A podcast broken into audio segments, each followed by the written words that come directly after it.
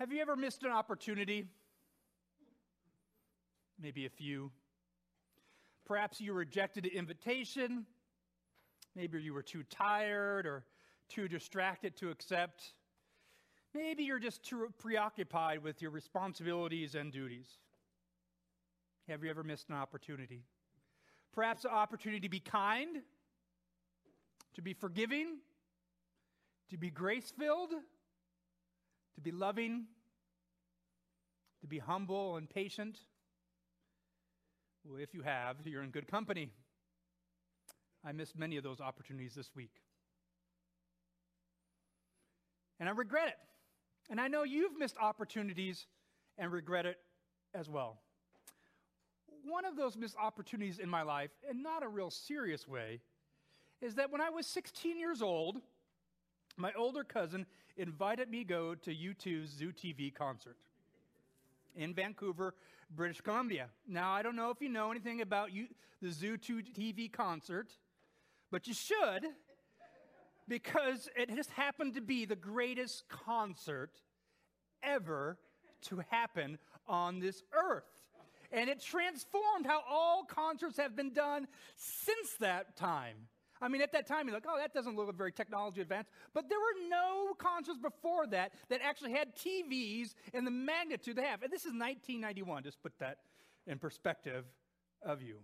And I was a gigantic U2 fan. This was a school night. Vancouver, British Columbia is three hours away from my home.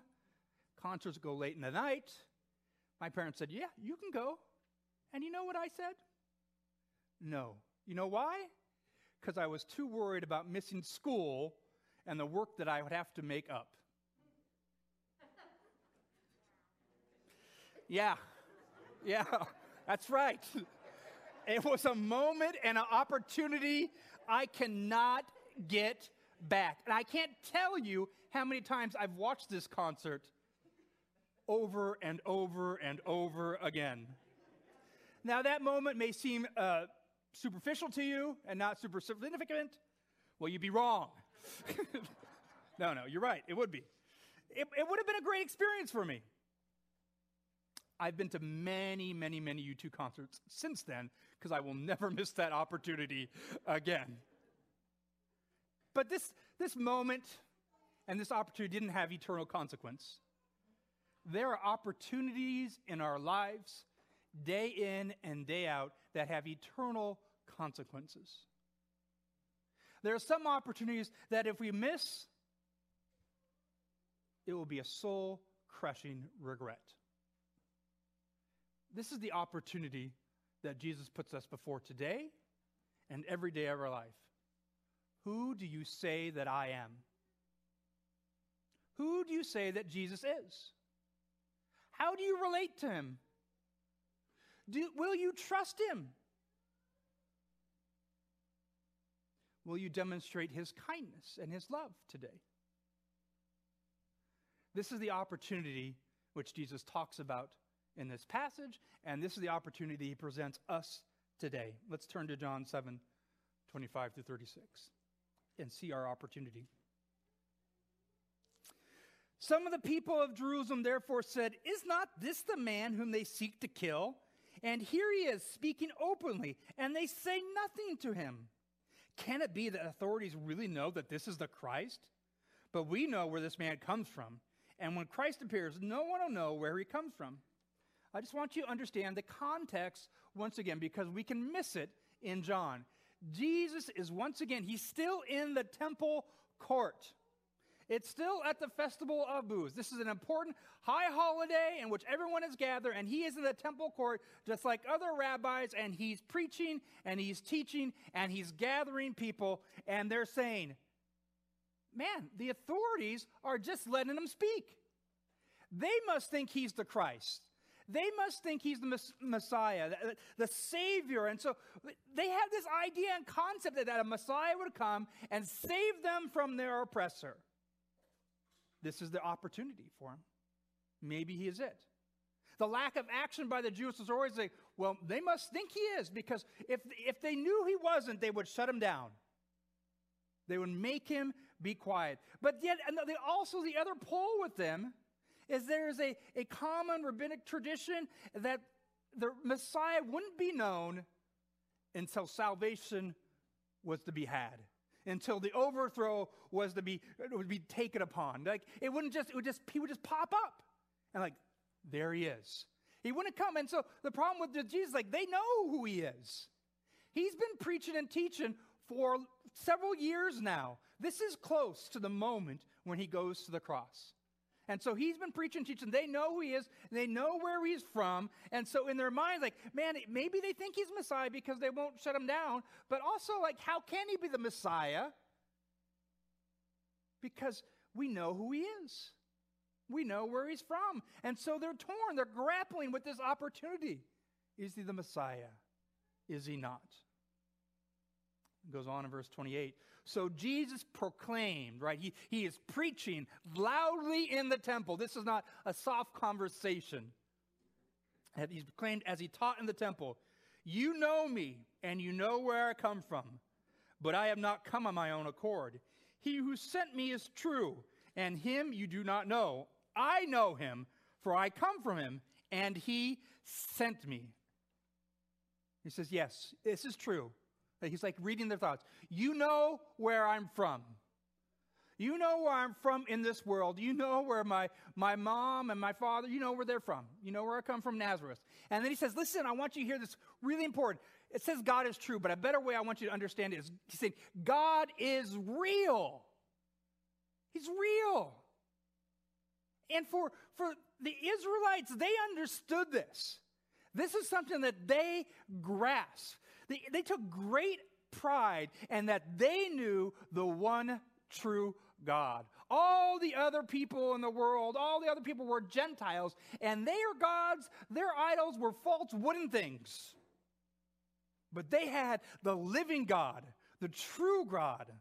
And so they took great pride in that they knew God. And Jesus is saying right in this passage, clearly proclaiming in the temple, this is how you would paraphrase it. He's saying, God is real, and you do not know him. In the temple. Those are not, those are not easy words to be spoken. They're not easy words to hear. These are hard truths that's going to get Jesus in trouble. So that which you take pride in, and you think you know God and here I am in the place where you go to worship him, in the place where you say he rests his feet, which is where the temple is on the earth. It says, God is real. You just don't know the living God. You don't know the true God. You are just like the rest of the Gentiles and the rest of the world. Wow. You can imagine things pick up from here. This is abrasive, hard language. And Jesus goes on more to say this says, Not only do you not know him, but I know him. And he sent me. I come from him.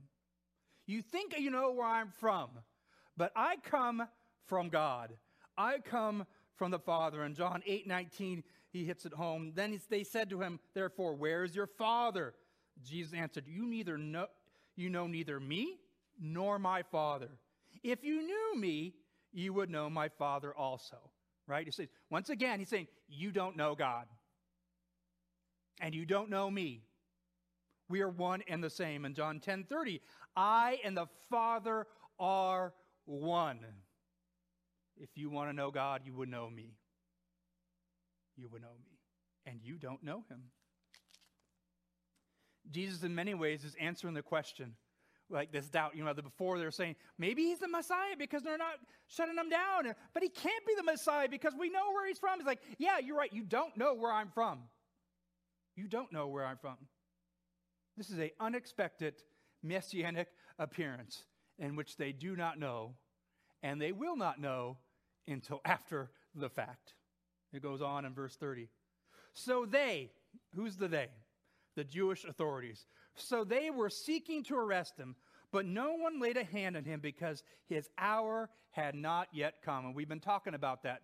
That Jesus has used this term before. This hour has not come, this, this kairos moment, this, this moment that is, is predestined by God, this, this integrated moment in history.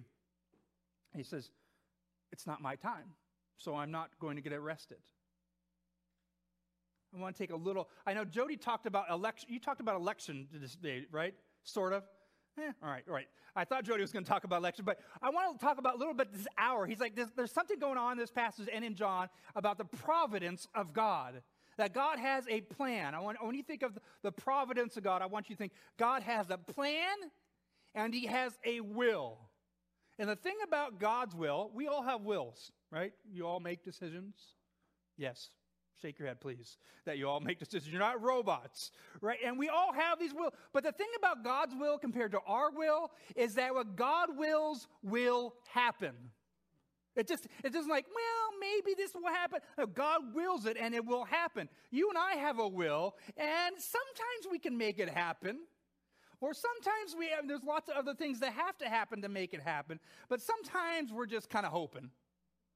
And sometimes there's a lot of things I will, does not happen at all. I'm a father. Well, I have a lot of will for my children.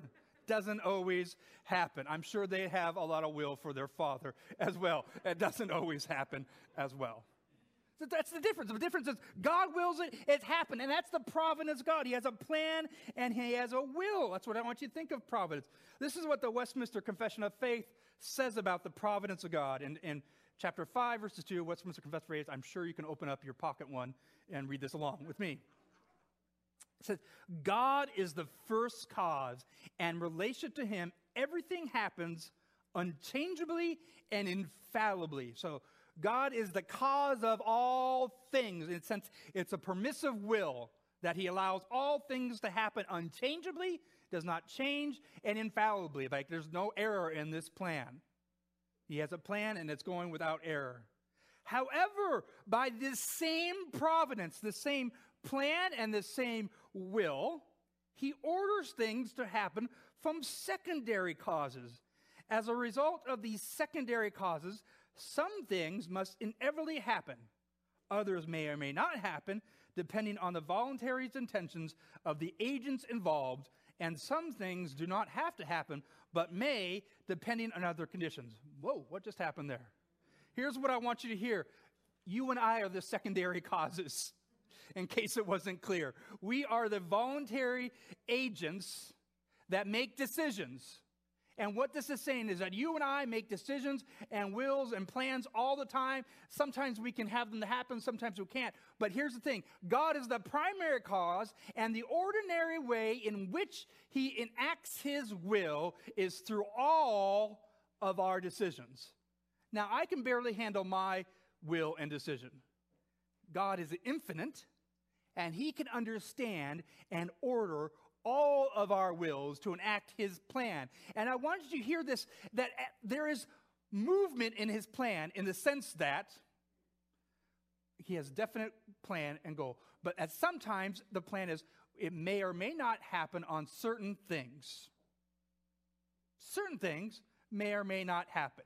And oftentimes this is how prophecy works in the Old Testament. A prophet comes down and says, If you do this, this will happen. If you do not do this, this will happen. It's not this will happen. There is order, the primary cause given to the secondary agents, you and I, in our will. It goes on to say in chapter, in uh, paragraph three, God uses ordinary means, you and I, to work out his providence day by day. But as he pleases, he may work without, beyond, or contrary to these means. See, the ordinary way he works is through all our wills on this planet. but there are times in which God supernaturally works to make sure that his will happens, and he has that ability to do that. So it's not saying that God just says, okay, I create your wills, let's see what happens. No, no. He has a plan. He's orchestrating all our wills to make his plan happen. And you're going to see that happen here in this moment, in this passage. Because as you, as you begin to see what he's just done here in the providence of God, as has been leading up through John, what is the first thing? First thing, Jesus is like, I'm not going to Jerusalem. Right? And then I'm going incognito. And then he actually publicly appears. And then when he publicly appears, what happens? He says, You don't know God in the temple, and you don't know me. I know him. What's about to happen? Well, they want to arrest him now. Jesus has just set up the motions and the motive for why they want to arrest him. More than that, to why they want to kill him. In, in, in a harsh way, you can say Jesus has now manipulated all their wills to come after him and to put him on the cross, in which he has a plan in which that cross will save humanity. Then you begin to understand. But at this moment, they don't arrest him because the hour is not here. God's providence and plan is not here. It doesn't even tell you how he escapes the arrest, it just says he's not arrested. Just want you to begin to see the providence and plan of God at why Jesus perhaps says the things that he says. Not so do we know them, but also to orchestrate his plan and his providence.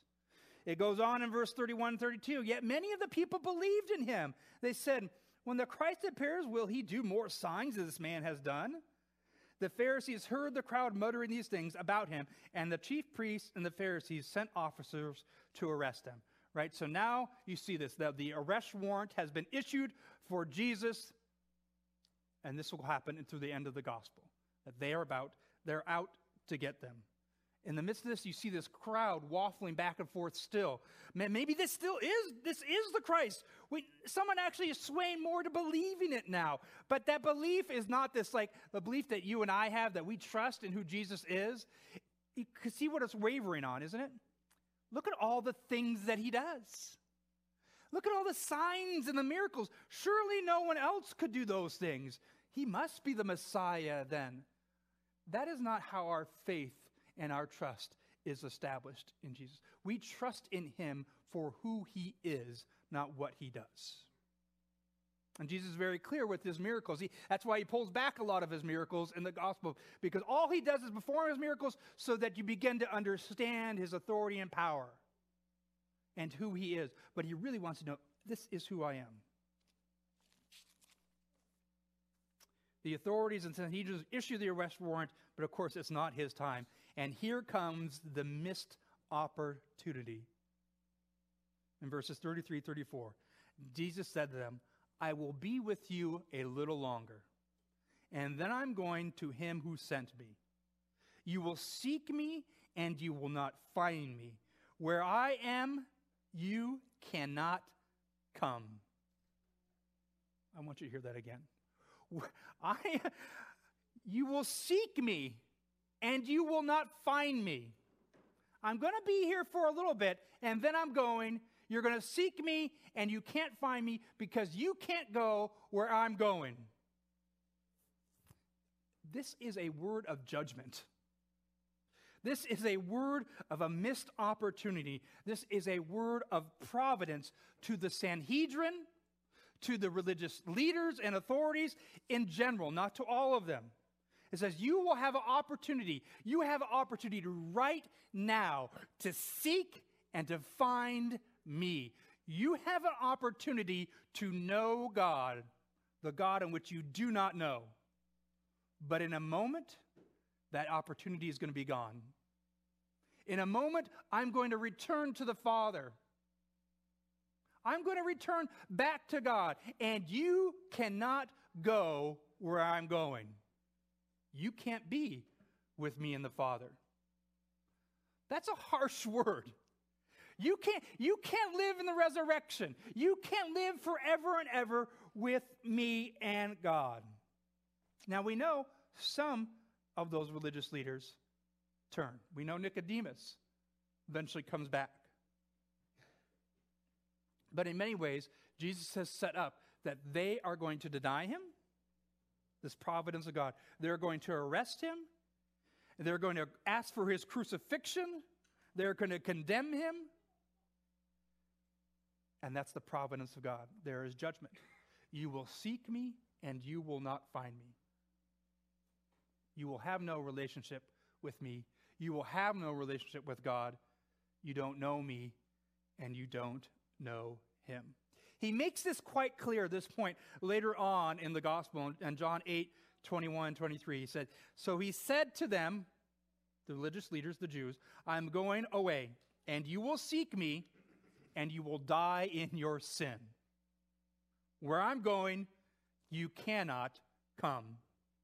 So the Jews said to him, Will he kill himself since he says, Where I'm going, you cannot come? He said, to, he, and then Jesus said to them, You are from below, I am from below.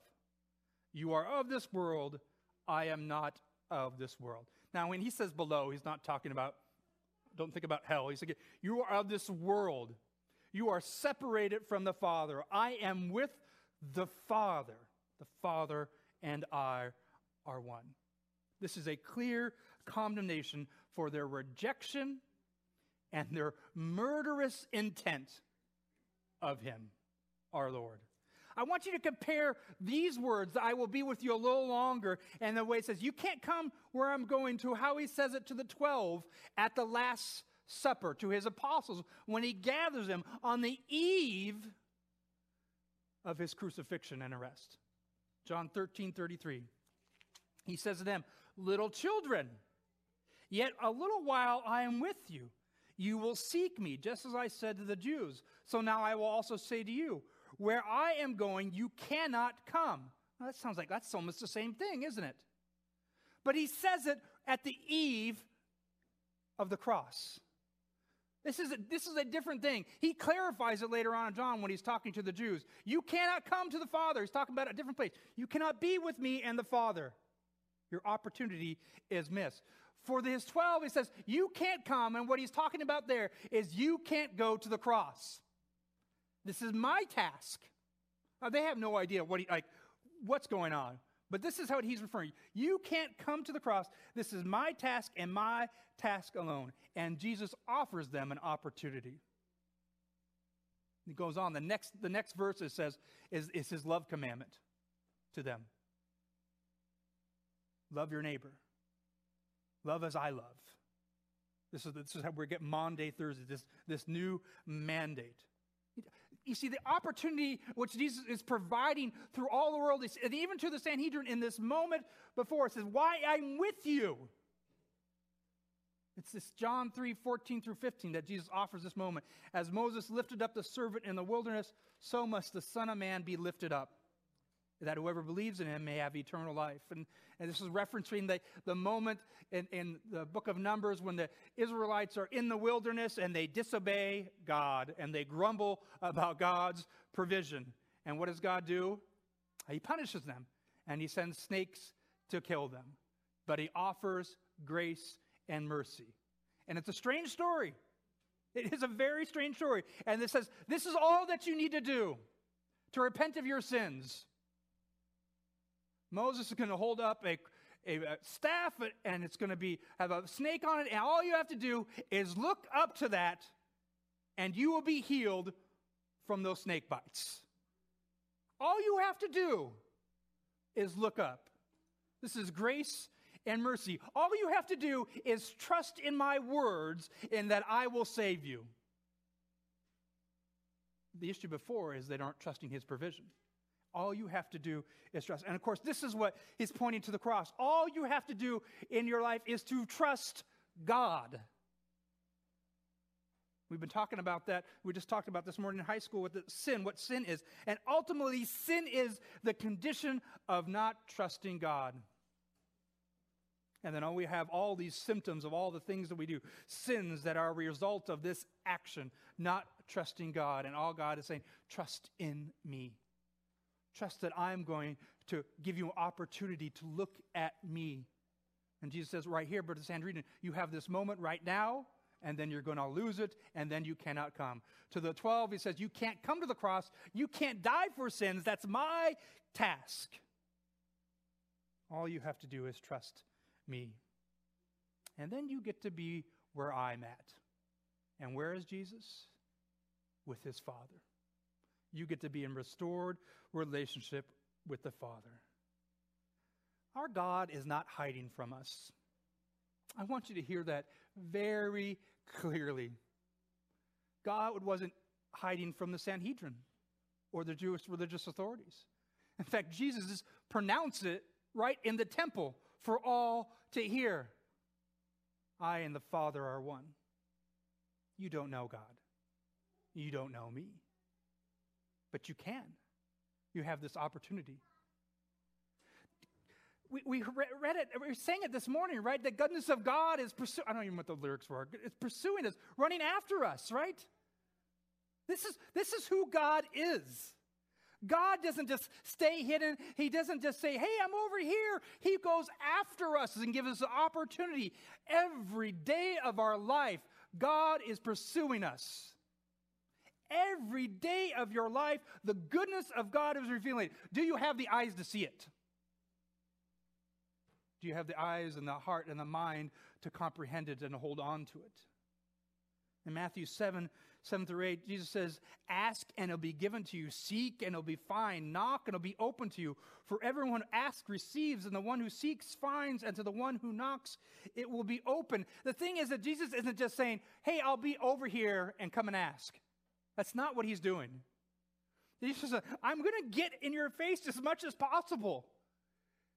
And all you got to do is look to me. All you got to do is trust me, just like that staff in the wilderness to the Israelites. If you ask, if you seek, if you trust, we're in this together. I've got you. This is not a God that stays hidden.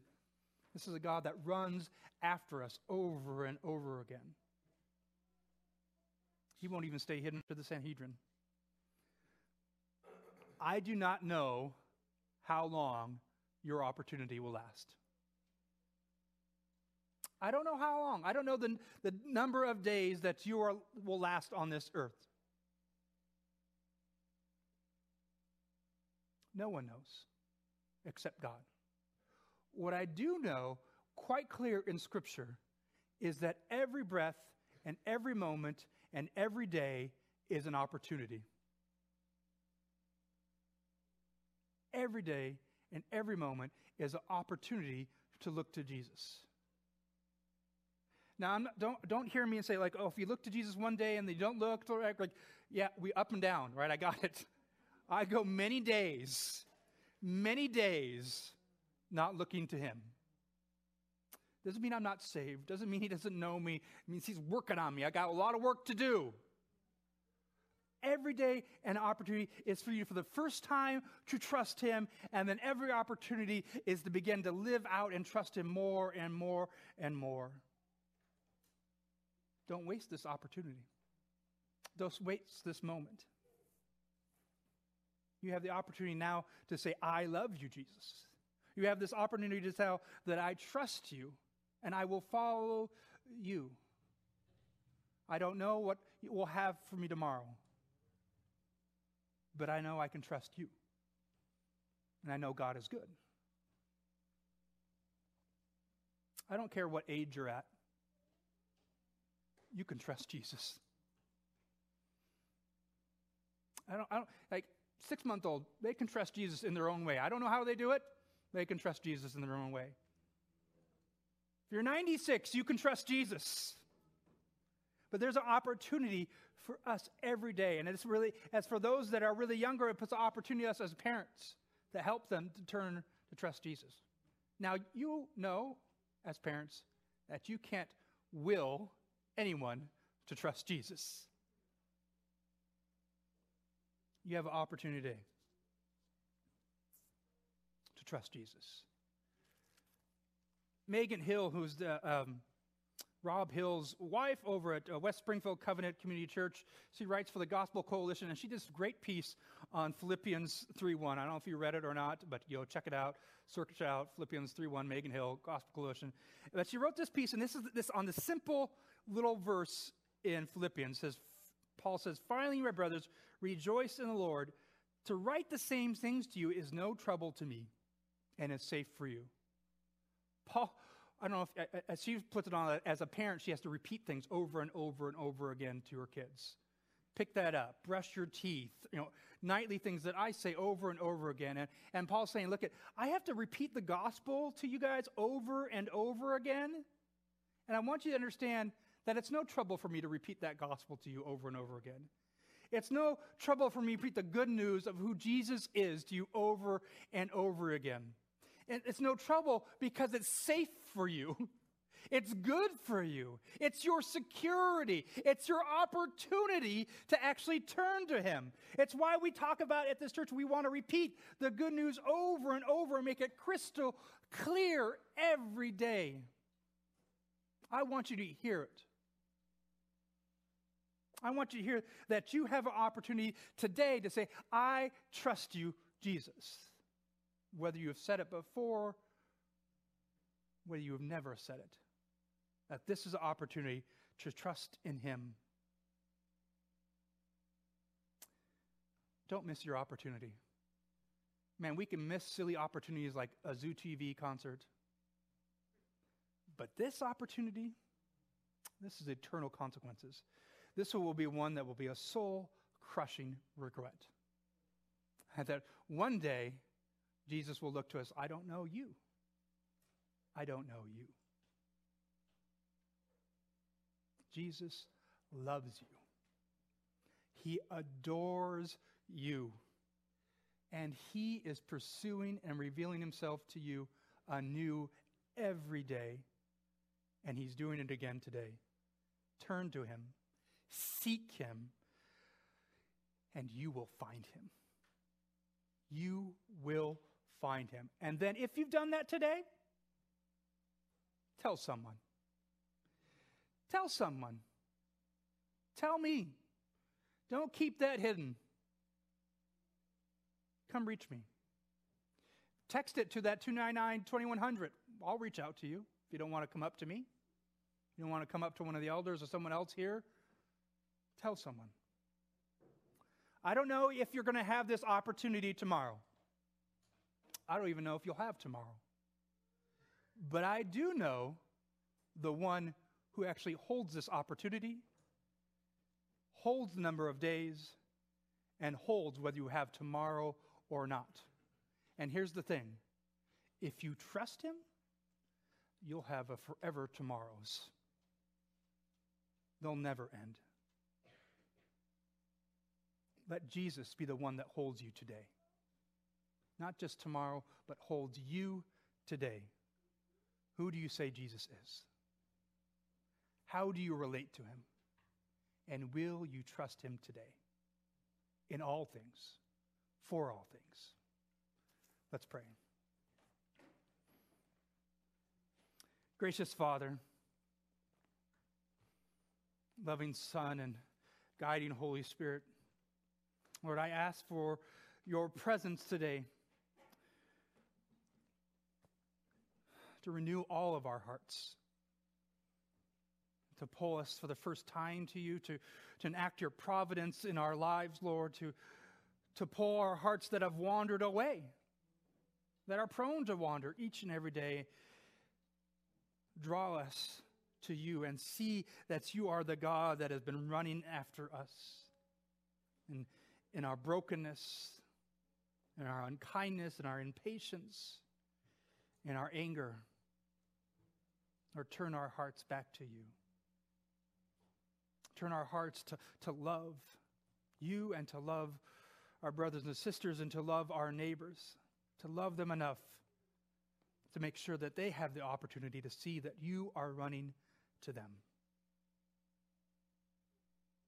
I thank you that you are a God of opportunities.